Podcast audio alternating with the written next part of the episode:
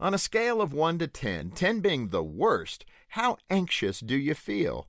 Are you at a 6, 7? Many people today would probably say they're at an 8 or 9.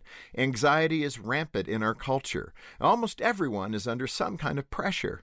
If you're under stress in some area of life, there are several things you can do to better navigate your personal storm. First, it's important to maintain strong relationships.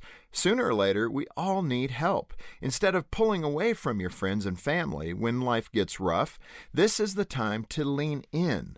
Second, organize your anxiety. Write down the things that are causing you stress. Problems grow when we allow them to swirl endlessly through our minds. Put them on paper and then consider new ways of approaching them.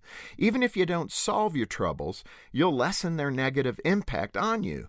Third, take advantage of the benefits of exercise. Physical activity improves brain function and releases endorphins, the body's natural painkiller. Exercise will also help you sleep better, which is another great stress reducer.